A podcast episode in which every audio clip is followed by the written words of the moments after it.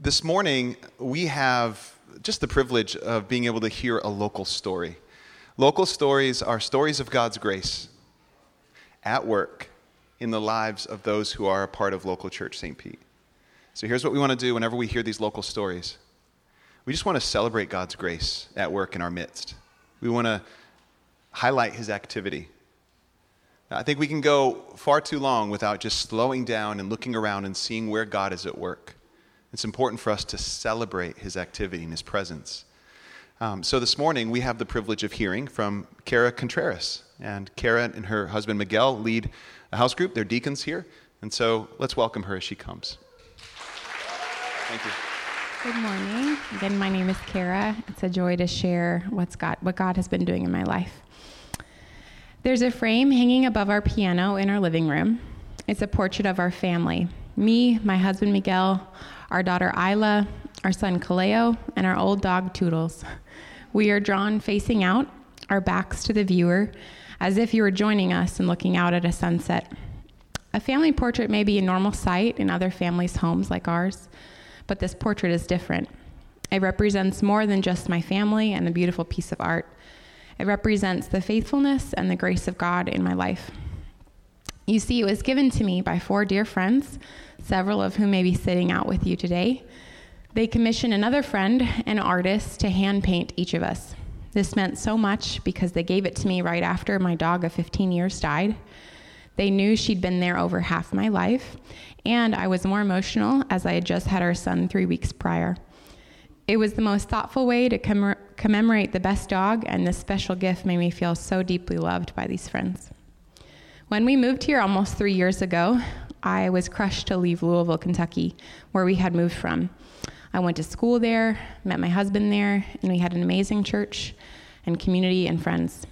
I didn't want to move, but we had to. Miguel's mom was not doing well health wise, and we knew the Lord was calling us to care for her, and we couldn't do that in every way needed from another state. I was apprehensive that I could ever find the lifelong type friends that I had made through Bible college and my church. I wondered who would be there on a terrible day, or who would cry with me, or throw me a baby shower when one day, Lord willing, we had a family. My husband, contrary to his normal optimism, prepared me to expect difficulty in finding a solid church here and warned me that it would likely not be an easy transition.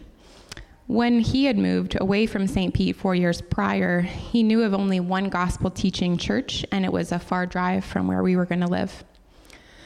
While the Lord and his faithfulness proved us very wrong, we found local church St. Pete only a couple weeks after visiting. We were thrilled with a line by line teaching of the Bible and quickly saw the heart of the church to really live life with each other.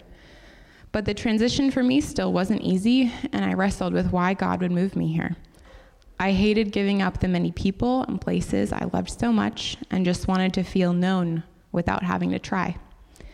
Over time, I got to know people beyond just Sunday mornings in passing.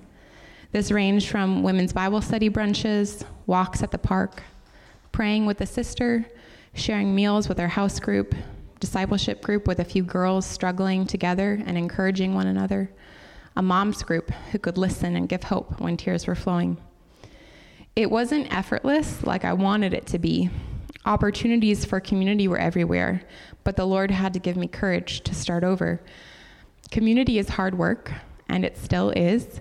It involves being willing to show up and be present, to be vulnerable, to confess sin, to be offended at times, to share the dirt of your life and your heart with other people, to rejoice with others, bear other people's burdens, and commit to caring for them. A songwriter and friend named Sarah Sparks sums it up perfectly in a song called Your Burden is Mine. It says, Don't hold your tears back from me, and I'll give you mine, and I'll give you mine. Don't spare me from anything. Your burden is mine. Your burden is mine. Careful, my brother, there on your own, for it is a fool who suffers alone. There's none self sufficient, only those who try. So swallow your pride, your burden is mine.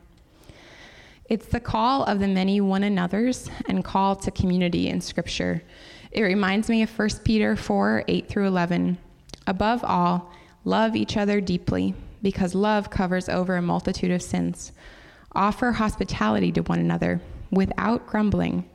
Each of you should use whatever gift you have received to serve others as faithful stewards of God's grace in its various forms.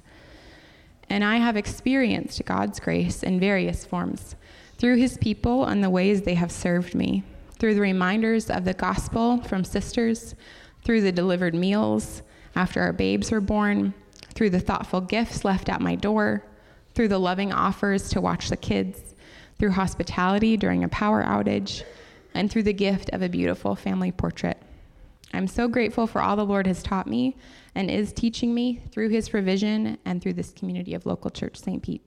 Thank you.